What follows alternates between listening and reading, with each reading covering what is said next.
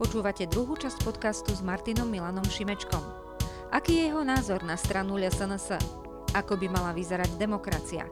Ako vníma súčasné politické strany? Prajme vám príjemné počúvanie. Tento podcast vznikol aj vďaka spolupráci s projektom iAmbitious.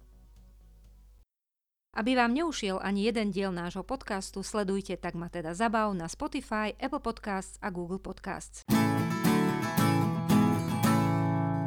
Práve spomínate Kotlebu a jeho stranu a, a už sme načrtli aj pochody, takže dnes práve na zasadnutiach teda strany LSNS práve bojuje zložka ľudí, ktorí ako keby, že chcú vyjadriť svoj názor, že extrémizmus je niečo, čo my na Slovensku nechceme a je to niečo naozaj neprístupné. Že ja ako možno vy vnímate tento fakt, že, že čo je ako keby jediným problémom demokracie, tak je to, že toleruje názory iných, a to ste práve spomenuli aj vy, že možno ako naozaj ako keby pracovať viac preto, aby takáto, takáto strana tu nemohla byť a naozaj, aby toľko mladých ľudí, tým, že teraz z posledného prieskumu im vyšlo 12,8%, že aby naozaj toto nebolo možné a aby ľudia rozumeli tomu, že toto nie je strana, ktorá to Slovensko zachráni, ale práve naopak.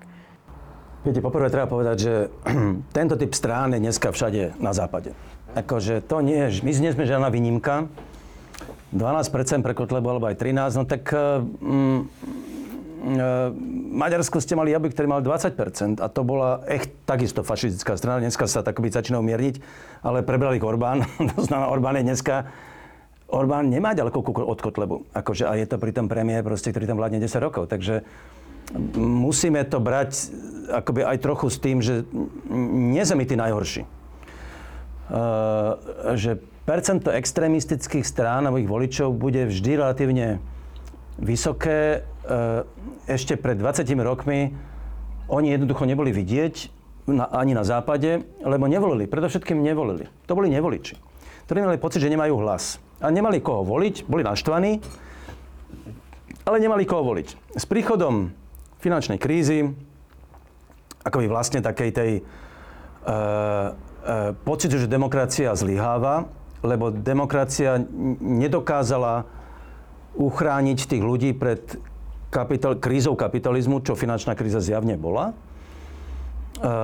ľudia prestávali veriť demokraciu, lebo ona za to mohla. Že, že, že, nedo, že, že ne, že tie banky a všetkých, ten, všetkých kapitalistov mm, e, neustriehla a nechala ich proste vlastne rozvrátiť čas ekonomiky, na ktorú doplatilo kopo ľudí. E, vtedy začal vlastne náraz extremistických strán a, vte, a spolu s, s rozvojom sociálnych sietí tí ľudia zistili, že nie sú sami. Keď ste nevolič, tak väčšinou je to tak, že sedíte doma, proste dáte si pivo v krčme, ponadávate, sedíte domov a kašlete na to. Sociálne siete spôsobili to, že odrazu tí ľudia videli, že nie sú sami, že ich je strašne veľa. A prvé, prvé, čo sa stalo, je, že začali tie extremistické strany dostávať, ktoré aj predtým existovali, boli úplne minimálne, boli maličké. Im začali pribúdať hlasy a predovšetkým proste spôvodne z nevoličov, ktorí zistili, že vlastne hm, oni môžu ten svoj hlas využiť, lebo ich není tak málo. No a teraz vlastne sme vo fáze, kedy táto časť spoločnosti zistuje, že má dokonca veľkú moc, že dokončí vlastne zmeniť režim. V Amerike to nie je o ničom inom. V Amerike proste dneska volia Američania Trumpa s túžbou proste zmeniť tú krajinu. A, akože, a treba povedať rovno, že proste nechcú demokraciu, respektíve proste chcú mať ten typ demokracie, ako reprezentuje Trump, čo je už dneska veľmi blízko k nejakému typu autoritatívneho štátu. Našťastie tie americké inštitúcie fungujú relatívne slušne, takže to tak nie je tak úplne, ale chceli by to. Chceli by proste, aby ten, aby, takto, oni chcú vlastne, aby vládli ako väčšina, s tým, že nebudú rešpektovať demokratické pravidlá, kde sa vlastne menšie majú tiež svoje práva. Uh, a tí ľudia objavili proste svoj hlas. Objavili z toho, že, že ich je veľa. A že tá naštvanosť, že ten hnev proste je vlastne široko rozprestretý naprieč tou spoločnosťou a takže tie dve príčiny sú jednoznačné a to je proste to je finančná kríza, teda kríza kapitalizmu, ktorá prechádza v krízu demokracie a sociálne siete. To je sociálne, internet, sociálne siete sú katalizátor e, tohto hlasu. No a, a, a máme to tu. Takže akože, čo, čo s tým? Um, A to je ťažká odpoveď. Mm.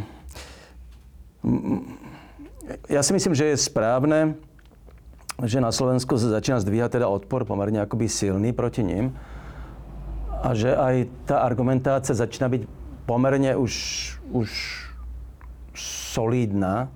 Keď stále to zlyháva, tí ľudia nechcú počúvať. Ja to poznám. Ja som sa rozprával s fašistami alebo ich voličmi dosť často a je to teda veľmi ťažké, akože ich presvedčiť. Oni, a to vám povie každý psychológ, proste oni nechcú vlastne zmeniť názor. Oni, aj keď nemajú argumenty, to je jedno. Oni proste cítia svoju pravdu alebo svoj, majú pocit, že vedia, čo chcú. Ale tam je tá debata, ktorá sa dnes vedie, a tá je podľa mňa úplne absurdná, to je vada proste, ktorou trpí slovenská demokracia, že či sa s nimi, tak povediac, rozprávať, alebo teda či ich rešpektovať, alebo nie. To je, a, a tu slihávame na celej čiare, pretože jediný spôsob, ako, mm, ako je sa proti nim brániť, je ich proste vytlačiť do, do, do, z priestoru ako my nášho demokratického priestoru. Ako v zásade to máte tak.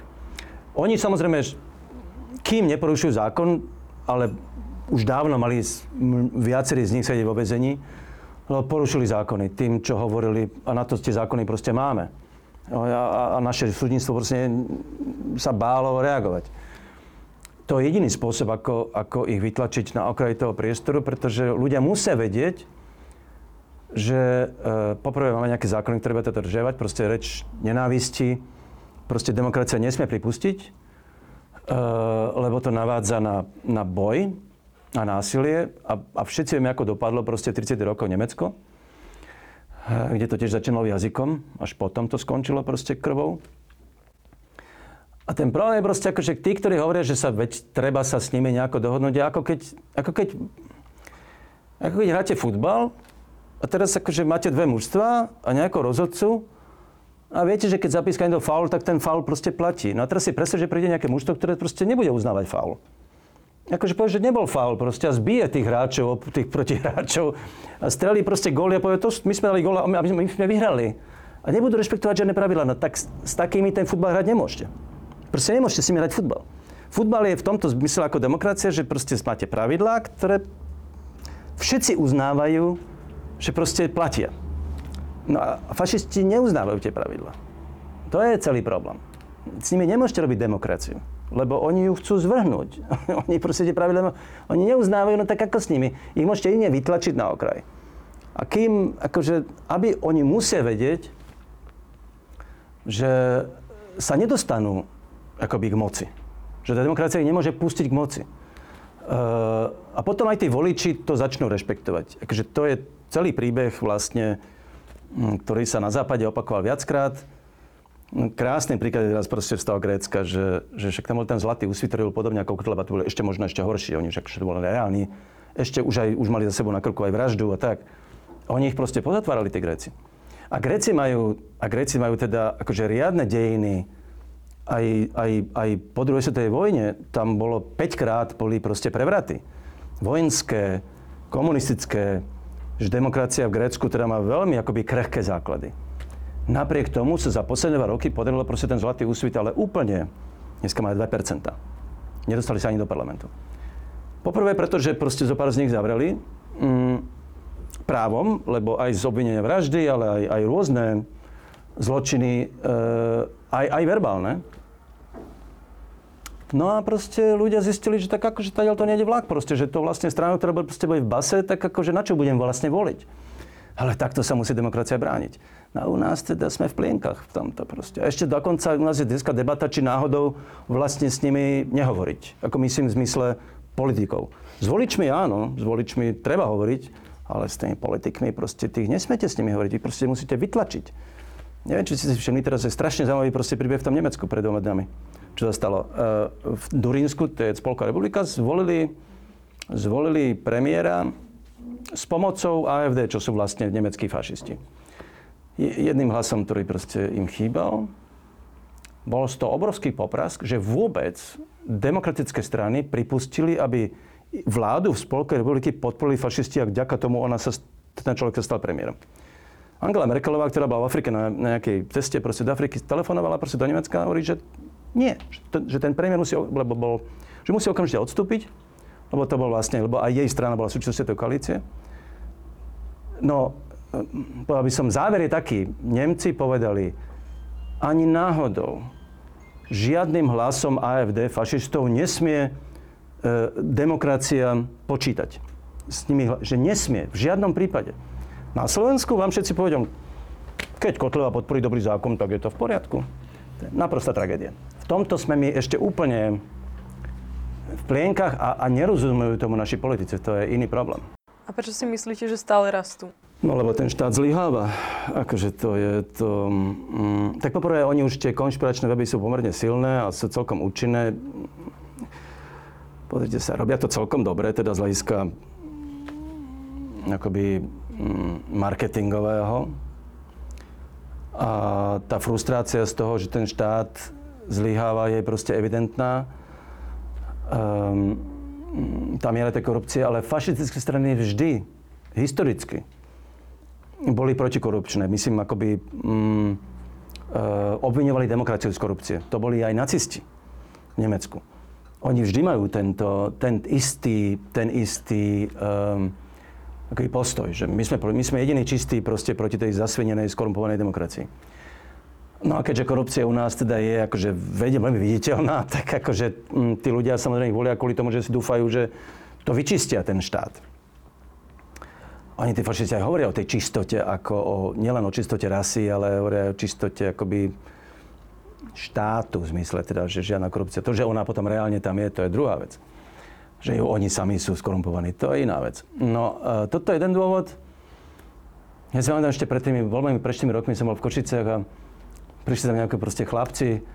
Už vtedy boli takí naštvaní, že, že táto korupcia, to je hrozné, že poradte nám, že koho máme voliť, že už s tou korupciou musíme zdočiť, že máme voliť Kolára alebo Kotlebu.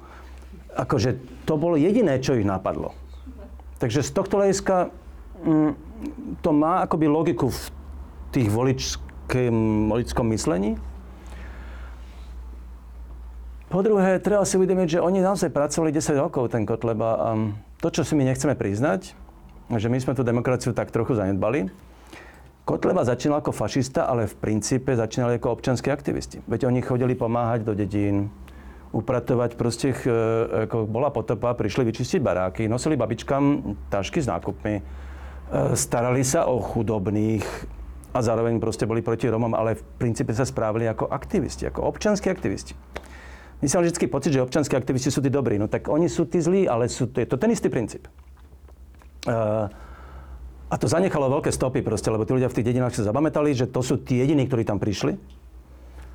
Uh, a jediní, ktorí sa o nich starajú, kým zatiaľ celá tá politická trieda sa na nich vykašľala. Tých dôvodov je veľa. Ja tom, ako aj tomu to ja rozumiem. A navyše tí ľudia si to nespájajú mm, s fašizmom. Oni akože to takto oni nečítajú.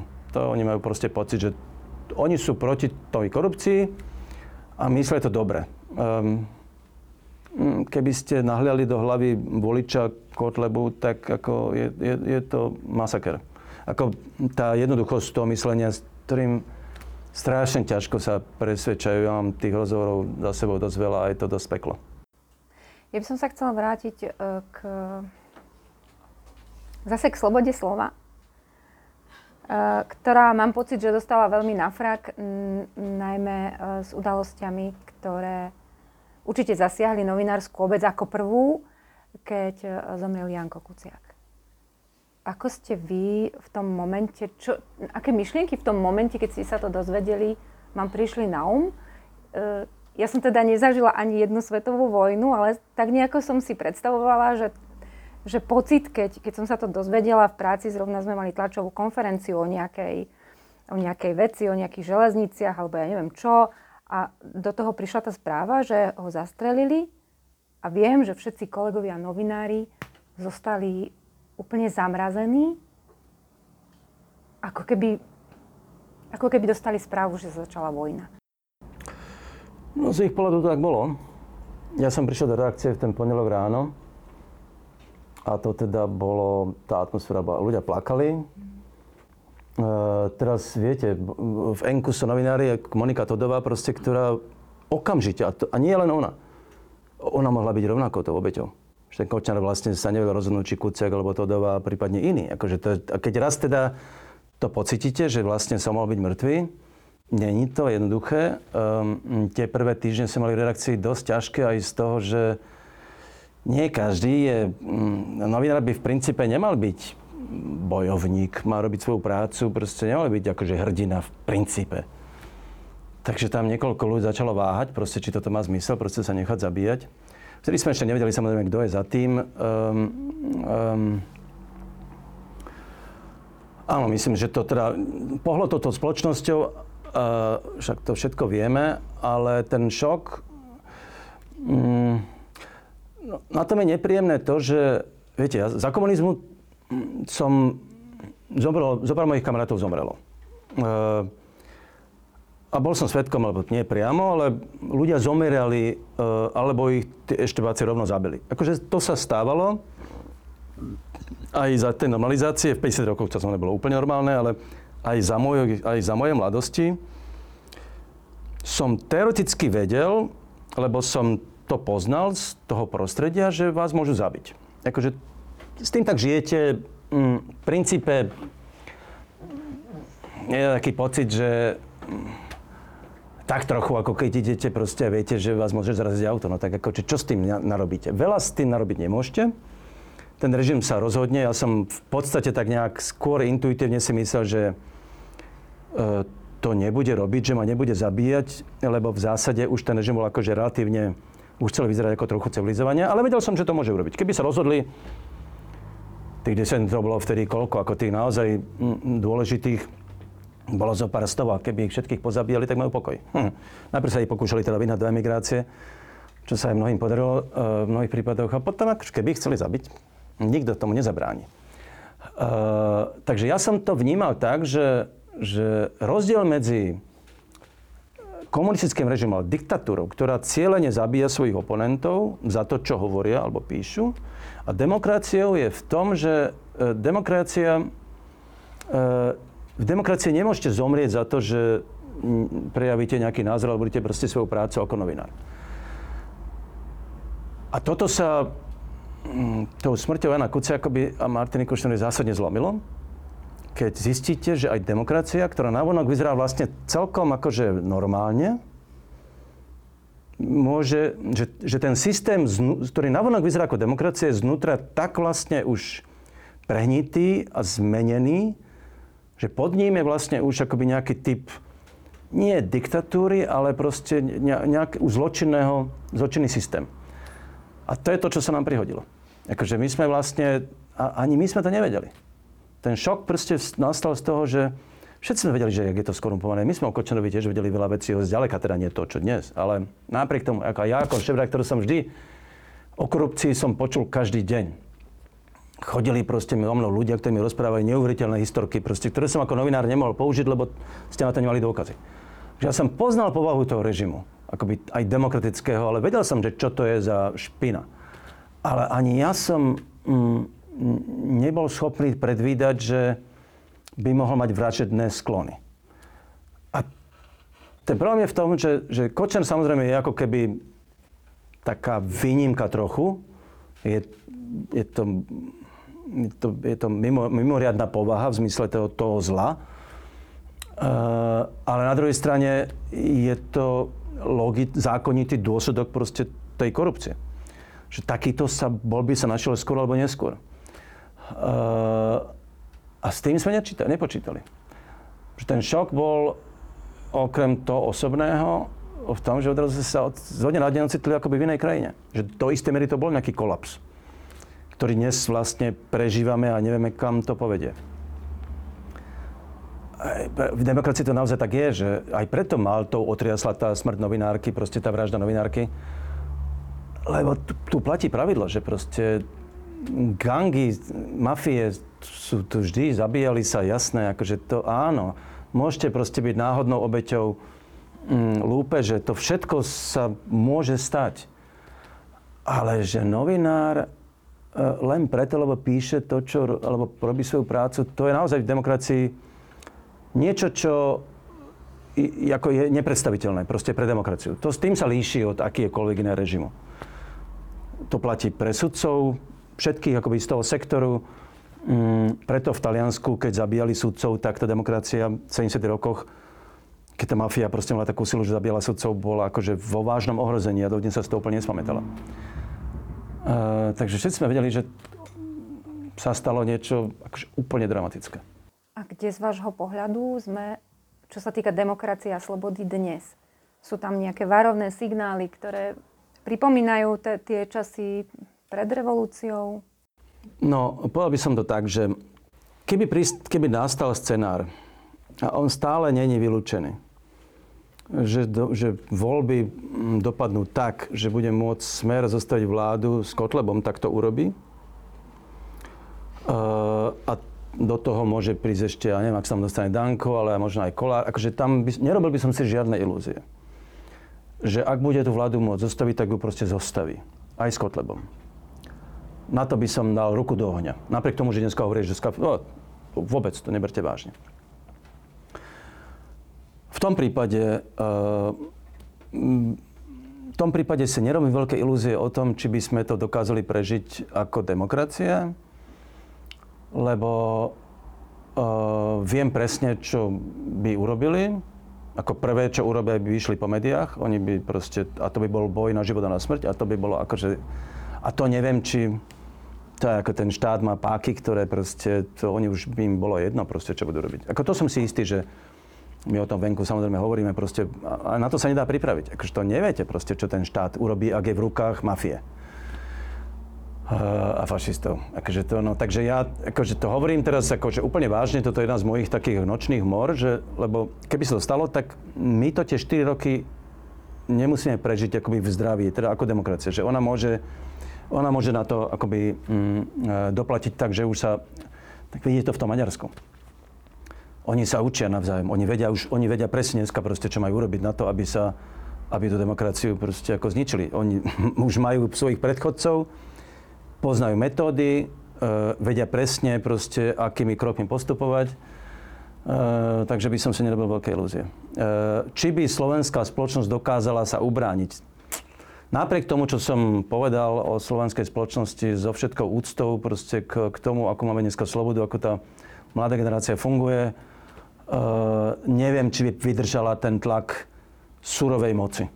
To si nie som istý, lebo to nevydrží hoci kto prvé, čo by sa stalo, že by ste začali utekať proste do zahraničia, ako mladí ľudia. Prvá, prvé, čo by sa stalo, bol exodus, emigrácia mm, tých najschopnejších, to, že sa stalo v Maďarsku a tak ďalej. Ako nechcem to rozvíjať, lebo stále nejak mám pocit, že to nenastane. Uh, že tá hrozba je podľa mňa čoraz menšia uh, tým, že klesá smer a dosť dramaticky. Ja si myslím, že Smer môže mať aj 15%, možno aj 14%, že to môže byť akože veľmi rýchlo ide dole. Čo je dobrá správa vzhľadom tomu, že nebudem môcť zostať vládu. Akože to je celé, čo tým chcem povedať inak. Akože to je iný príbeh, ale no, Chcem tým ale zase na druhej, na druhej strane povedať, že hm, ak vyhral opozície, tak nebúchate šampanským, dobre to nebude ani tak. to, je, to je druhá vec. Takže to nebude žiadna, žiadna, žiadna prechádzka rúžovou, rúžovým sadom, proste to bude, to bude hrozný chaos. Ale minimálne to nebude e, hrozba pre demokraciu. Teda ak môže byť, ak to tak pokašľú, ak to tak pokazia celé, tak potom príde naozaj ten kotleb, alebo ľudia už budú úplne zúfali, že už nebudú mať žiadnu nádej to potom si povedať, že to je jedno. To je samozrejme nebezpečenstvo toho, ale, ale ja teraz skôr v tejto fáze verím, že tie voľby minimálne nebudú akoby bezprostrednou hrozbou pre demokraciu. Čiže veríte, že 1.3. sa zobudíme ešte do demokracie? Dúfam v tom. Ako celkom tomu verím. Aj keď akože istý si nie som, ale celkom tomu verím. Som rada, že po takejto náročnej diskusii uh, sme dostali nejakú prvú pozitívnu odpoveď.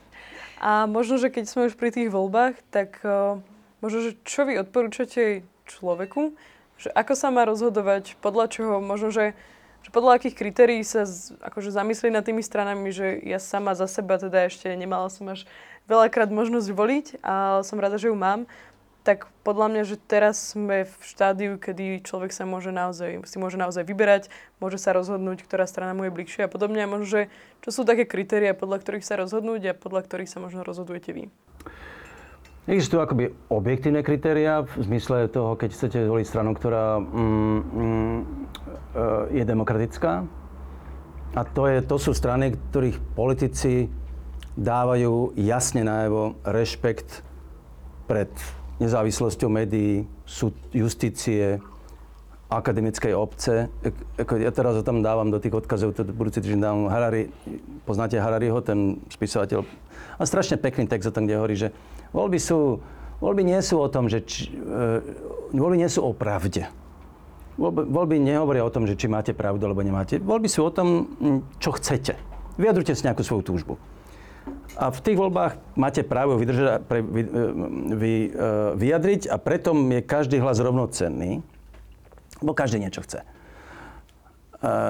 a problém je potom s tou pravdou, pretože zase pravda není ten typ, akoby, pravdu nemá každý. Sú ľudia, ktorí majú pravdu viac než tí iní a tam nemôže platiť pravidlo volieb, a preto proste tých, ktorí tú pravdu majú, a to sú väčšinou alebo ju hľadajú poctivo, to je práve akademická obec, to je justícia, to sú sudcovia, to sú médiá.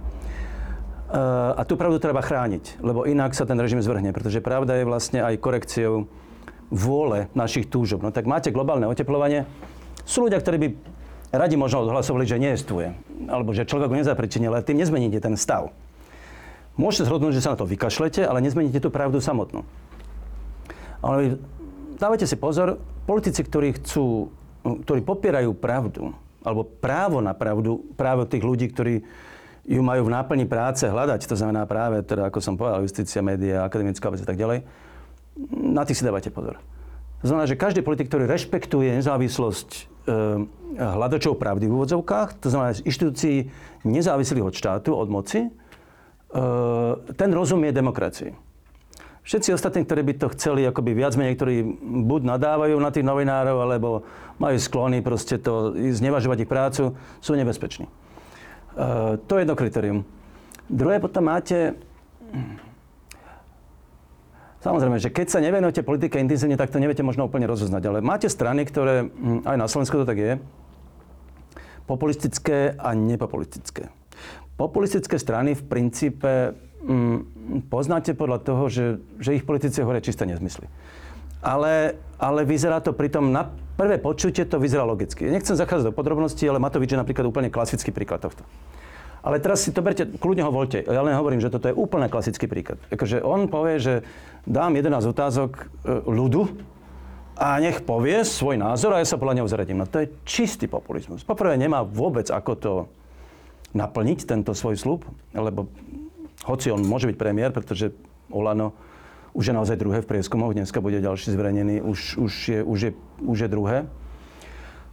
Uh, aj keď on premiér nechce byť, to je druhá vec. Uh, potom sa na to môžete spýtať, keď chcete, proste poviem nejaké koloré veci, to je jedno.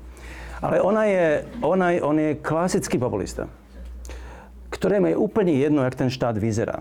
On chce proste, on chce úspech a urobí preto všetko. Akože urobí hocičo, hociaké divadlo. Celá jeho kampaň vlastne vôbec nie je o štáte, o tom, ako má vyzerať spoločnosť. Tá je o tom proste, ako ľudí zlákať k nejakým eh, majster akcie. Ale to nie je politika. To je čistý populizmus. Na Slovensku máte strany, ktoré sú populistické v tom, že im úplne jedno, v akom stave ten štát je, v princípe, napriek tomu, že má to volí korupcii, ale on, jemu ten štát, štáte nezáleží. To isté platí pre Kolára, to je u neho to čistý biznis. V zásade ten problém máte, že na Slovensku je iba niekoľko strán, ktoré uvažujú o štáte ako že by ho naozaj chceli, aj, že, že by ho aj možno aj vedeli, ale aj ho chcú riadiť v zmysle mm, nejak, nejakého zlepšovania. A tých strán je hrozne málo. A teraz a zrobte, si to chcete. Tých strán je viac. V tej opozícii sú to, sú to, sú to Kiskovskí za ľudí, je to, je to Program Slovensko a je to KDH. KDH má v genetickom základe štátotvornosť. Nakoniec tak vznikla ešte za Čarnogórskeho v 90. roku. A ja akože nie, že by som s nimi súhlasil, ale hovorím to preto, že oni vedia o tom štáte dosť a rozumejú tomu, že ten štát treba nejakým spôsobom riadiť a zlepšovať. Paradoxne, a to teraz je, je to paradox, ale takouto štátotvornou stranou je ešte aj smer. Hoci teda by som ho v živote nevolil, ale oni, a napriek tomu, že dopustili strašné veci, tí samotní voliči a dokonca časť tej strany uvažuje o tom štáte, lebo sú to bývali komunisti mnohí, však oni tiež ten štát museli nejako riadiť, aj keď zle. Ale rozumejú tomu, čo to znamená. Dneska už je smer mŕtvý z hľadiska, mm, akoby, je to čisto populistická strana, ale ešte nedávno to bola relatívne strana, ktorá proste ten štát e, sa snažil riadiť aspoň, jasné, že krádli, ale mm, držali ho v nejakých limitoch. Konec to, že sme stále slobodná demokracia, je aj, neviem, že ich zásluhou, No ale, ne, ale nezničili tú demokraciu, akoby nemali v to v pláne, tak povediac. A na zvyšok zabudnite. Teda ak chcete voliť strany, ktoré sú e, politicky zmysluplné. Všetko ostatné, bezbrehý populizmus. A v tomto, alebo populizmus. Ešte potom je tu samozrejme Sulik. Ja mám s ním osobný problém, pretože si myslím, že je to sociopat. Um, uh, a, a, že, a že vôbec, naopak, že on tomu štát, on by ho chcel zmeniť, ale úplne zle. Proste on je, on je, to je dinosaurus. To je neoliberál, ale proste to už je mŕtve. To je proste, to je, to je, týmto môžete len zhoršiť. Nehovorím, ale na druhej strane, on sa poctivo na to pripravuje, má obrovskú bychlu, takúto má plnú, ako je volebný program, to je takáto kniha, že on je pracovitý a on akože premýšľa furt o tom, to je všetko pravda, akurát, že to myslím, že premýšľa zlé teda, no ale, že, ale, ale a jemu by som ešte prisudil úmysel, že premýšľa o štáte. Uh, no, ale tak ako s ním nesúhlasím skoro takisto ako so Smerom, ale, ale, ale zase druhá vec, že Sulík to totiž nie je náhoda, že Sulík vtedy hlasoval za pád radičovej vlády, proste, pretože, pretože on o tom štáte proste tak nevedel uvažovať. Proste pre neho malo väčšiu prednosť jeho osobný názor, než proste štát. No. Tak zvalil vládu a prišiel Fico. No tak ako to si Filip Sulík nikdy neprizná, ale toto je holý fakt, takto sa on správa. Preto o ňom vlastne ťažko môžem hovoriť ako o štátotvornej strane, proste, lebo toto on celkom nevie, čo to je. Neviem, či som dal nejaký návod, robte si to čete, ako tým vás naozaj nechcem lákať, aby ste volili takú alebo onakú stranu. Je to, je to pokiaľ nebudete voliť Kotlebu. Nie. A ja sa zóne trochu bojím, že, že Matovič je proste... Matovič naozaj nie je fašista a je to vlastne v princípe tým, že v opozícii tak máme pocit, ako že keby bol akoby demokrat, no tak celkom není a že to bude hrozný chaos. No. no je proste... No, jeho záľubou je, jak by som mal, vytvárať chaos vo vlastnom záujme. A on je pritom ešte hrozne vzťahovačný, nebo taký ubolený, keď mu noviny zle napíšu, tak stále telefonuje proste, čo, to, čo mi to robíte a prečo si taký zlý na mňa. On je ako, že on je, on je ako, on to hrozne prežíva. Um, Hej, no, to, to nebude to ľahké, no. to, ešte, no veď hovorím, že šampans, na šampanské to nebude tie voľby, aj keď, aj keď uh, uh, nevyhrá smer s Kotlebom, alebo nedostajú vládu. Bude to nervák proste. Lebo títo ľudia to, akože oni, a jeho nepustí povaha proste. Ale tak zase, keď bola prvá predvolebná diskusia e, so Zuzanou Hanzelovou a tam boli vlastne všetky opozičné strany, tak, tak Matovič hovoril a podľa mňa, že to bol celkom že dobrý plán a to je podľa mňa škoda, že to opozičné strany neurobili. Že on mal návrh, že aby opozičné strany spísali jeden spoločný plán aby spísali body, na ktorých sa všetci spolu zhodujú a ktorým potom pôjdu vlastne vládnuť. A že vlastne, aký vy máte na toto názor, že vy sám hovoríte, že ak aj tá opozícia vyhrá a bude skladať vládu, takže zároveň, že či to zasa neskolabuje na tom, že tie ich názory nie sú zjednotené, každý si bude ako keby presadzovať svoje ego a svoje názory a nebudú riešiť podstatné veci, ktoré sú podstatné pre majoritu Slovenska. Ja myslím, že aj v prvej fáze sa veľmi budú snažiť ukázať, že sa vedia dohodnúť. To znamená, že niekoľko mesiacov bude možno akože chvíľku kľúd, ale dlho to nevydrží. Teraz len preto, že proste to je v... Ešte na, viete, na politikov sa musíte pozerať ako na ľudské bytosti. Ako oni v zásade tie povahy ich nepustia. Proste to, ja, to je moja celoživotná skúsenosť s politikmi. skoro všetkých som vlastne osobne poznal, akoby od Mečiara, ako všetkých. Nakoniec ich dobehne tá povaha proste. Um, takže sa nerobte ilúzie proste, akože to, možno aj budú mať dobrú vôľu proste, ale tá povaha toho Matovičovi Sulíkovi nedá, aby proste sa, aby na niečom sa zasekne a hotovo. Takže toto nás čaká. Uh, ale to, že on chcel predtým nejaký spoločný, to sa... Mm, no to, to nejde, pretože to už možno potom mohol robiť jeden veľký predvolebný koaličný blok. Čo samozrejme bolo skoro nepredstaviteľné. A Matovič by, Matovič by bol prvý, ktorý by z neho vystúpil ešte pred voľbami. Viete, to je tak. Proste. Ono to tak vyzerá. To je presne tak, že on povie niečo, čo vie, že sa nemôže uskutočniť. A všetci majú pocit, že on má taký rozumný nápad. No. Tak to je, ale on presne vie, že to, že to neprejde, preto to povie. Lebo vyzerá ako ten, ktorého všetci odmietli, ale on to myslel dobre. To je s tými 11 otázkami. To je úplne jednoduchá taktika. Úplne jednoduchá. Proste on vie, že to nebude fungovať, ale to nevadí. Lebo ľudia majú pocit, že on to chcel skúsiť a všetci ostatní ho zamietli. To je mm, úplne najjednoduchší princíp populizmu, ktorý, ktorý je priehľadný, ale rozumiem tomu, že ľudia to tak ako nevedia čítať. No to je, s tým je ťažko niečo robiť. No.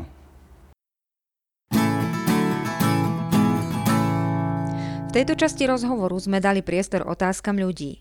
Pre lepšiu zrozumiteľnosť sme ich prehovorili. Ako čítate pána Kisku? Ja som ako, keď, keď, keď, keď sa stal prezidentom, tak ja som No, pre mňa strašne zvláštny zážitok. Ne, naozaj, ako ja som potom ako reporter ešte pre Respekt som písal takú veľkú reportáž, že nemá asi po roku, keď, a, a, a, a mal som, prvý raz v živote sa mi stalo, že som napísal tú reportáž a, ja, a, a hľadal som fakt nejaké chyby a nejaké vady. Proste. A ja som žiadnu nenašiel. To bolo úplné peklo. Ja som ako, ako reportérovi je to hrozne nepríjemné, že nemáte na tom človeku, ako ne, nemáte proste sa čoho chytiť nejakú jeho negatívnu vlastnosť. On bol dokonalý. Ja som s tým strávil 2-3 dní niekde tam na cestách na východe. On bol dokonalý. A aj som sa s ním rozprával súkromne a kladol som mu nepríjemné otázky. Všetko vedel, akože bol úplne bol... No, problém je, že to proste vlastne prejavilo neskôr. Uh, ja mám s ním vlastne problém v tom, že uh, strašne ťažko sa s ním rokuje, lebo um, na, so všetkým sa necháva čas a rozhodnutie necháva na poslednú chvíľu, keď už všetci vlastne, už to vlastne potom sa nedá. Ako to bolo ten problém s tým spojením PS spolu, a nie, že by na vine nebola aj tá druhá strana, ale fakt že Kiska proste neustále odkladal to stretnutie s tým, že ale chlapci, však my sa dohodneme, ale veď ešte počkáme, ešte máme čas. A, a bolo to tak, že to bolo neustále dokola. Naťahovanie, naťahovanie a potom už povedal, že vlastne už sa nedá už aj tak neskoro. Um, to je trochu problém, ktorý um, v politike nie je úplne um, dobrá vlastnosť, že ak, ak, ste, ak si nechávate na poslednú chvíľu rozhodnutia, keď už sa potom to nedá zmeniť, tak akoby ste síce pánom situácie, všetkých ostatných hobby necháte proste vlastne vajatať a potom teda ale, ale v politike to nie je dobrá vlastnosť dlhodobo, lebo, lebo mm, si znepriateľujete ľudí. Uh, a je to tiež sú všetko povové vlastnosti. Kiska je ako a priori nerozhodný človek. Kiska nemá rád konflikty. Ak chce byť premiérom, čo by mal chcieť, a to je samozrejme dnes podľa mňa nikto nevie, či ním teda chce alebo nechce byť, to nechám tak, ale mm, ako premiér proste konflikty prídu, sú, sú ako imanentné vládnutiu. Bez nich nemôžete byť premiérom, ste neriešili konflikty. On sa vyhýba konfliktom. Takže ja mm, trochu mám pocit, že tam môže byť problém. Proste, no. E, keď sa vám pýtate na to, že inak on je podľa mňa ako, ako ľudský je úplne fajn. E, myslím, že aj hodnotovo je úplne v poriadku. E, nie som si celkom istý, či má dostatok dobrých vlastností na lídra v politike. Ako prezident bol úplne skvelý, um, respektive do veľkej miery bol veľmi dobrý. Ale potom neskôr sa ukázalo, že to není jasné. Proste to, ako dlho sa nevedel rozhodnúť, či bude v politike, či pôjde založiť stranu, nezaloží, či bude kandidovať na prezidenta, nebude kandidovať. To bolo čisté peklo, ak všetci čakali. Nikto to nevedel. Nikto do poslednej chvíle nevedel vlastne, ak sa rozhodne.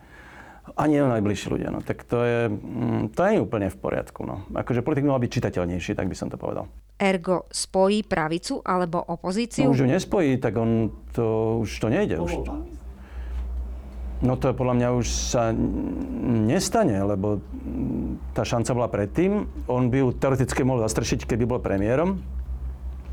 Ale pri súčasných číslach to tak nevyzerá, keďže Olano má, ako by bolo asi silnejšie. On má do istej miery mm, autoritu, ktorý všetci rešpektujú, takže on ako z tohto pohľadu mm, mm, je celkom vhodný typ na, na nejaký, ako, ako líder má prirodzenú autoritu. Aj, aj, aj vekovo, ako na tom pomerne dobre, akože má proste takú autoritu už zrelého, zrelého uh, muža. Že to všetko ako i funguje, ale myslím, že už je neskoro na to spájať pravicu. Navyše, o pravici dneska už ťažko hovoriť. Akože poprvé, PS spolu sú tak v strede, niekde trochu, trochu, trochu naľavo. No Olano teda nie je žiadna pravica. Oni sú síce kresťanskí, ale pravica to nie je ani náhodou. Však to je čistá lavica, čo sa týka akoby ich nápadov, akoby programových. Takže keď hovoríme o spájaní pravice, tak takto to nefunguje. Ako môžete spájať demokratické sily. Uh, a tiež by sa mu to podarilo, ale ako hovorím, nevidím to, nevidím to tak jednoducho. Mm, že ani on sám podľa mňa nemá dostatok e, autority, aby za ním všetci išli, že takto úplne nefunguje. Čo hovoríte na vyjadrenie prezidentky Zuzany Čaputovej o tom, že keby voľby vyhrala strana LSNS, tak by sa s nimi stretla? Sami ste povedali v predošlom vyjadrení, že takýto typ strany treba vytláčať na okraj. No, ja, bol som dosť nešťastný z toho, čo hovorila. Uh, lebo to nemusela hovoriť. Jednoducho, ako čisto teraz z hľadiska politickej taktiky vôbec do, toho, do tej Markízy nemala ísť, nemala to rozprávať. A že ona je človek proste, ktorý, uh, keď dostane otázku, tak sa pokúša na ňu úprimne odpovedať. A toto je jej úprimná odpoveď v tom zmysle, lebo je legalistka. Ona povedala, keď vyhrá voľby, ak, ak vyhrá voľby, čo sa predpokladám predsa len nestane, ale keby vyhral, tak, tak nemôžem víťaza volie akoby úplne odmietnúť. Je to vôľa tých voličov, ona hovorila o tých voličoch. Ako legalisticky z hľadiska akoby práva a rešpektu volie má pravdu. Ona nepovedala, že by ho poverila zostavením vlády, to by neurobila, podľa môjho názoru, ak to aj tak naznačovala dosť jasne, že to nie.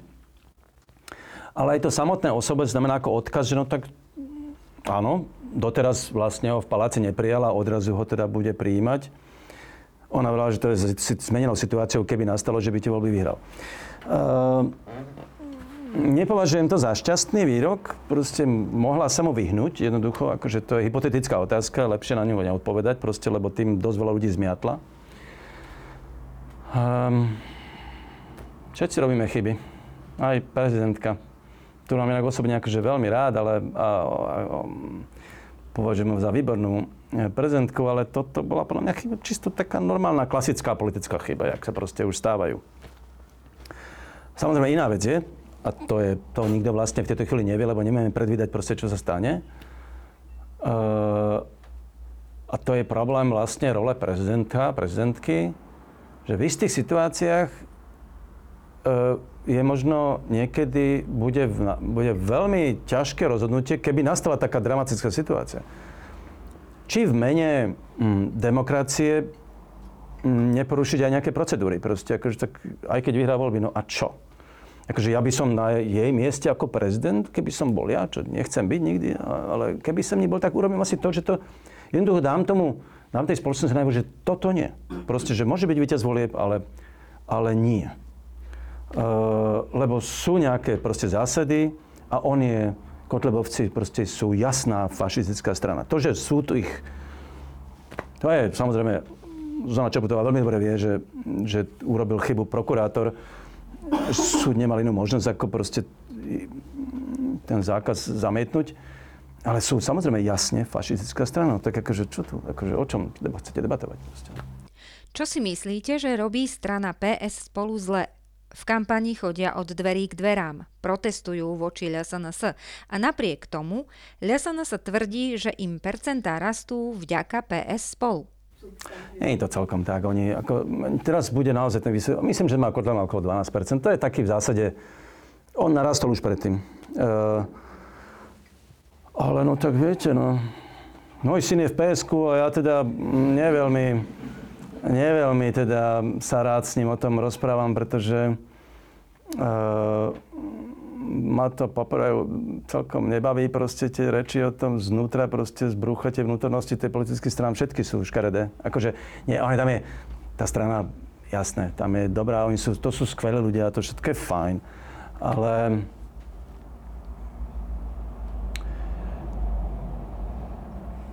Jak by som to povedal? No tak to, že, to, že sa postavili proti Kotlobovi je podľa mňa správne nielen politicky, ale aj občansky. Akože boli vlastne sú jediná strana, ktorá ide proste čelom proti, proti tomu, tak ako chvála Bohu, že to aspoň niekto robí. Uh, to, že či im to priniesie percent alebo nie, to sa ešte ukáže. Oni naozaj chodia od domu k domu. Akože to znamená, že tá, to kampaň ako žiadna iná strana nerobí. Myslím v takom, takom teda uh, takou energiou, akože to je dosť akoby úctyhodné, oni naozaj idú vyplúť dušu. Ukáže sa, či to je efektívne. Mm, uh, keď vidíte Matoviča, ktorý nemusí chodiť nikam, proste stačí, keď urobí jedno video, proste má 3% navyše hneď. Akože to v politike není fér. Tak to proste je. Um, ale nemusí to byť proste iba, akože to nemusí byť len chyba. Môžeme o tých chybách hovoriť, podľa mňa urobili chybu, po tých európskych voľbách, proste, kde boli príliš veľkí frajeri, proste už mali pocit, že už proste majú svoj 18%. Akože bola tam zatiaľ cítiť proste istú aroganciu, aj voči tomu, ako sa správa voči Kiskovi. Ja som, ja som bol z toho dosť ako znechutený. E, teraz im padol hrebienok, takže už sú zase akoby v poriadku, čo je dobré, lebo proste musia pochopiť, že politika je proste hrozne premedlivá vec a musíte bojovať proste sú priaze naozaj, akože každý deň nemôžete sa tváriť, že už ste za vodou. Ono sa to môže ukázať, že sa to proste vyplatí neskôr. Aj keby mali dneska iba 10 v budúcnosti, a, a zase to je na nich sympatické, preto o nich hovorím ako o štátotvornej strane v tomto zmysle, že oni naozaj to tak uvažujú. Že proste oni tu chcú byť na dlho. Oni tu chcú byť na, na 10 ročia. Že to není strana, ktorá zanikne po ďalších voľbách len preto, lebo bude v opozícii. Tým sa trochu odlišujú akoby od, od, eh, alebo dosť významne od mnohých iných strán. Uh, no a druhá a tretia vec je, viete, keďže sú profilovaní ako jediná liberálna strana, no na Slovensku na Slovensku žiadna liberálna strana ako nikdy nedostala vlastne, čo 10-percentové, tu ani neexistovala. Na Slovensku bolo v 90 rokoch bola tzv. strana, liberálna strana, to, to boli tí mm, mm, odidenci od Mečiara, to nepoznáte, už si možno nepamätáte, to bol tam Eduard Kukan a Jozef Moravčík a neviem čo, sa potom spojili k Zurindovi.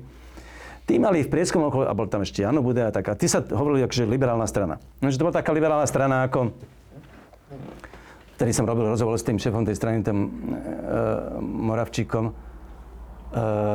ktorý bol vtedy prechodne predseda vlády v 94. E, myslím.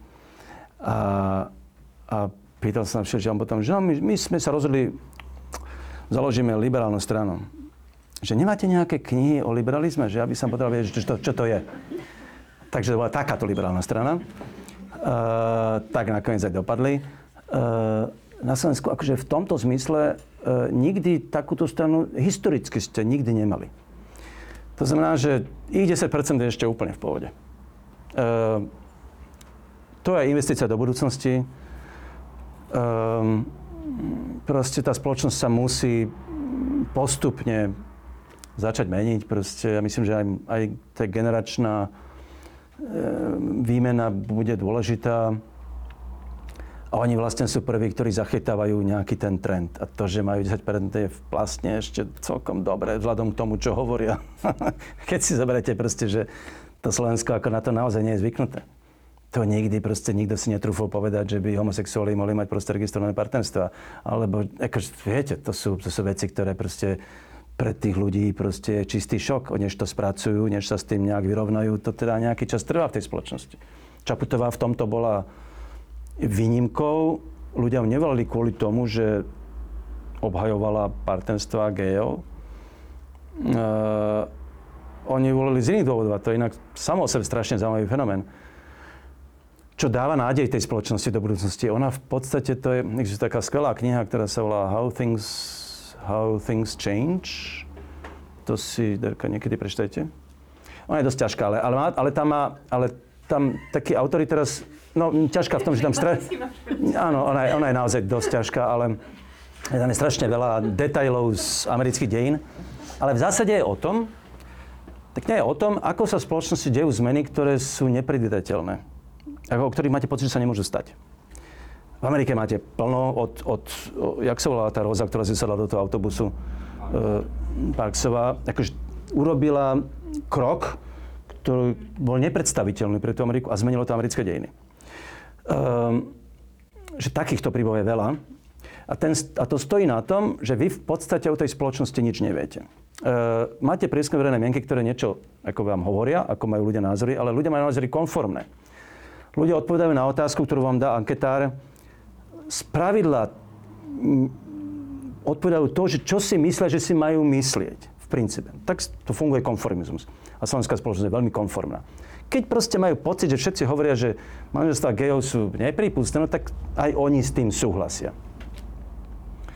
A preto tieto prieskumy často, s výnimkou samozrejme volických preferencií, to iná vec, ale názorové, sú dosť často e, nie sú, nie sú skutočným vyjadrením mysle tých ľudí, alebo ich akoby stavu duše. E, ľudia často nevedia, čo si majú myslieť. Keď prišla Čaputová a povedala, že prečo by vlastne dva ľudia, ktorí sa, majú, ktorí sa milujú, nemohli mať, vychovať spolu dieťa s láskou, nie, že by malo byť teda niekde v nejakom detskom domove bez lásky. A tí ľudia si, od... nie že by s tým súhlasili. Mnohí. Ale sa niekto toto vážne hovorí, kto chce kandidovať na prezidenta, to znamená, že musí byť fakt o tom veľmi presvedčený a vlastne prečo nie? Tam nastal zl- spoločenský zlom vo vedomí e, a mnohí ju volili aj práve preto, že si to vôbec trúfla povedať. To znamená, ocenili jej odvahu. Ale takto sa dejú spoločenské zmeny. Že vlastne niekto povie niečo, čo si možno aj mnohí aj myslia, netrúfnú si to povedať, lebo majú pocit, že nepatrí, dokonca si ani myslieť. A keď to niekto dôležitý povie, tak potom si povedal, však vlastne už to môžem hovoriť aj ja. Už to môžem aj myslieť.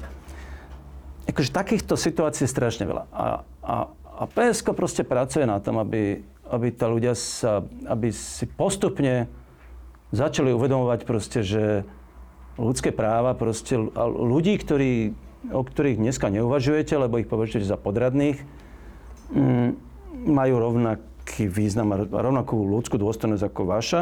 Čiže je to otázka proste postupnej premeny mysle. A oni na tom pracujú a im držím palce. Pretože nebudú dneska... Ak ste smutná z toho, že majú tak málo, ne, nebuďte. To ešte, no ako, to dopadne dobre. Nie je to potom nebezpečné, že ak aj opozícia vyhrá a budú ďalšie voľby, že to bude ešte horšie? Aj, aj to sa môže stať, pretože m, mm, ako prieskumy hovoria, prosím, na Slovensku v podstate klesla podpora homosexuálnym párom alebo vôbec akože tolerancie voči, voči homosexuálom klesla. A to je samozrejme dôsledok um, politikov, ktorí to proste dneska hovoria proste každý deň. A tu nenávisť samozrejme proste ako voči tým gejom um, generujú. Takže samozrejme sa to môže aj otočiť. Aj, aj, aj to sa môže stať. Aj to je vlastne spoločenská zmena len negatívna, teda z môjho pohľadu negatívna samozrejme. A to sa celé nemôže stať, lebo ľudia zistia, že aha, takto treba uvažovať. Tak budem, tak, tak budem uvažovať takto. Jasné, to sa môže stať. Tvrdili ste, že by sme mali fašistov a takéto strany vytlačiť zo spoločnosti. Ale nemyslíte si, že keby sme na takýto tvrdý krok pristúpili, že by sa stalo práve to, že by to ich voličov utvrdilo, že demokracia nie je tolerantná? No, to, to práve vysvetľujem, že tým ľuďom treba vysvetliť, že proste to nie je, pretože by demokracia netolerovala iný názor. Nemôže tolerovať nenávisť, ktorú fašisti otvorene prejavujú proste voči demokracii ako takej, voči menšinám, ktoré proste, ktorých vyvolávajú nenávisť, ktorá je, ktorá je rukolapná, myslím, akože verbálne, je to dať to čítať, na to sú zákony, ktoré mali daný dávno uplatniť. A demokracia nie je systém, ktorý automaticky zaručuje absolútnu toleranciu voči všetkému. To keby takto bolo, tak ona, nebude, ona neprežije. Ona môže tolerovať najväčšiu rôznosť názorov v limitoch, ktoré neničia samotnú demokraciu. Na demokraciu musíte proste mať... E, ten základné pravidlo je, že niekto s iným názorom e,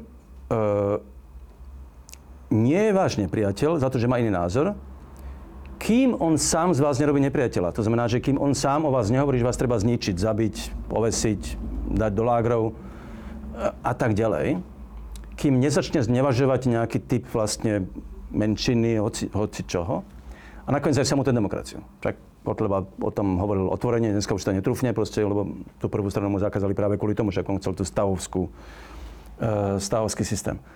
Um, môže nadávať na Európsku úniu, to v zásade um, je jeho právo, akože to, je, je to proste, to, s tým sa nedá nič robiť.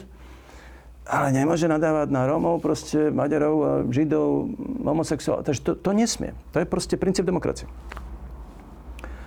A, a ľudia musia pochopiť, že táto tolerancia proste má svoje limity. Akože to je, ale demokracia taká... Demokracia nie je v princípe... Demokracia nie je prirodzený stav absolútnej slobody. To nikdy nebolo. A ona ani nemôže taká byť, lebo keby sme to povolili absolútnu slobodu, to znamená bezbrehosť všetkého, no tak sa to pozabíjame. Akože, však máme zákony, ako viete, na to, aby sme sa to nepozabíjali. A demokracia musí tie zákony strážiť a chrániť proste kvôli nám všetkým samotným. A fašisti to robili vždy. Robili to aj v Nemecku v 30. rokoch, že oni tú demokraciu provokovali.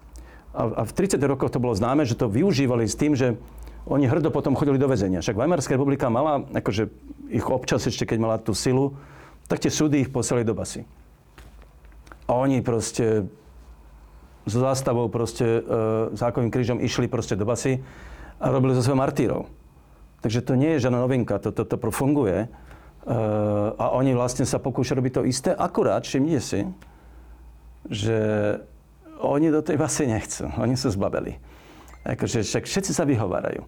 Keď im odrazu ten, čo mal, jak, jak sa volá ten, čo na tom Facebooku, odrazu on vlastne nevie písať na Facebooku. Však on to je... Uh, Kotleba hovorí 1488, ale nie, to je obyčajné číslo, tu my sme v ničom tým nemyslel. Uh, keď im hrozí pokuta alebo basa, tak odrazu začnú strašne cúvať. Odrazu proste sú hrozne zbabeli. To je rozdiel medzi tým, čo e, v tom Nemecku, mm, tí už boli takí frajeri, že proste to akože išli hrdo do tej basy. Kotleva sa tej basy bojí a pokuty nechcú platiť, akože nechce sa im to. Oni by chceli tú demokraciu zničiť, tak povedať, bez, bez jaziev. bez toho, aby sa im niečo prihodilo. No a preto si myslím, že okrem iného mm, je účinné, proste keď ten štát zasahuje podľa proste zákona tak, ako má že to je úplne, úplne v poriadku. A, a ľudia si musia uvedomiť proste, že demokracia má svoje pravidla. To je všetko. Vy ste kedy si povedali, že o de- demokraciu sa treba starať ako o záhradu. No. Keby ste videli moju záhradu, tak ako... Mm, mm, nie som dobrý demokrat. Ale takto to, ako je to samozrejme metafora, ale takto to, ako áno, keď ju, keď ju necháte, tak ona tam proste bude burina. No, akože, a postupne vám ju proste tú záhradu zničí, bude z nej postupne džungla. Takto záhrady končia. Moja je príklad, už je tak niekde na polovic medzi džunglou a záhradou. Ale mm, tak to je. A demokracia nie je prirodzený stav. Akože v princípe demokracie funguje naozaj v ľudských dejinách možno 300 rokov však prvá vlastne sa zrodila v Holandsku a potom v Británii, v Anglicku. Uh, dovtedy proste boli len, ešte dobre, máte, v antike bola demokracia, lenže v antike boli otro, otroci. Akože to nebola skutočná demokracia. Mm. Prosím? Aj. No áno, ale oni prví začali vlastne... No, ešte, mali ešte mali otrokov, hej, hej. Áno. A však ešte ich... No ale... Áno, áno, hej, je to tak. Uh, chvíľku im trvalo, než sa ich zbavili, ale, ale boli to prvé národy, ktoré boli hlavne demokratické a okamžite pochopili, že otroctvo je zlé. Dosť na tom, dovtedy boli tyranie, princípe, diktatúry, všetky možné druhy mm, režimov feudalistické, ktoré neboli slobodné, ktoré, ne, ktoré, ktoré ľudskú dôstojnosť nepovažovali za o, rovnosti, nebola ani reč. Takže ono si ne, ne, nehovor, nehovorme si, že demokracia je nejaký prirodzený stav. Akože to musíte sa, to, to, to sa musíte naučiť. To, musíte, no, akože, to sa musí učiť na školách. O tom musíte proste neustále hovoriť, čo to vlastne znamená. To, že demokracia je najúspešnejší politický systém v dejinách, o tom nie je sporu. No ale je to náročné. Proste je to veľmi zložitý systém, ktorý ako už dneska vidíme, proste môže aj, aj sa zvrhnúť. No. Proste môže, že, že nie je taký silný, aby prežil niekedy vlastné choroby. Akože vidíte to v tom Maďarsku samozrejme, ale ani tá Amerika. A, a kto vie, ako to bude v tej Británii. Akože mám, máme, máme problém, že ona nemusí prežiť. Že to je, keď sa o ňu nestaráte. To je proste ťažké. Alebo keď dopustíte, keď dopustíte to, čo sa stalo v Británii alebo v Amerike. Proste, keď, keď dopustíte, že tá lož um, odrazu proste prevalcuje tú pravdu. A že prevalcuje úplne na tvrdo a nemáte proti tomu obranu.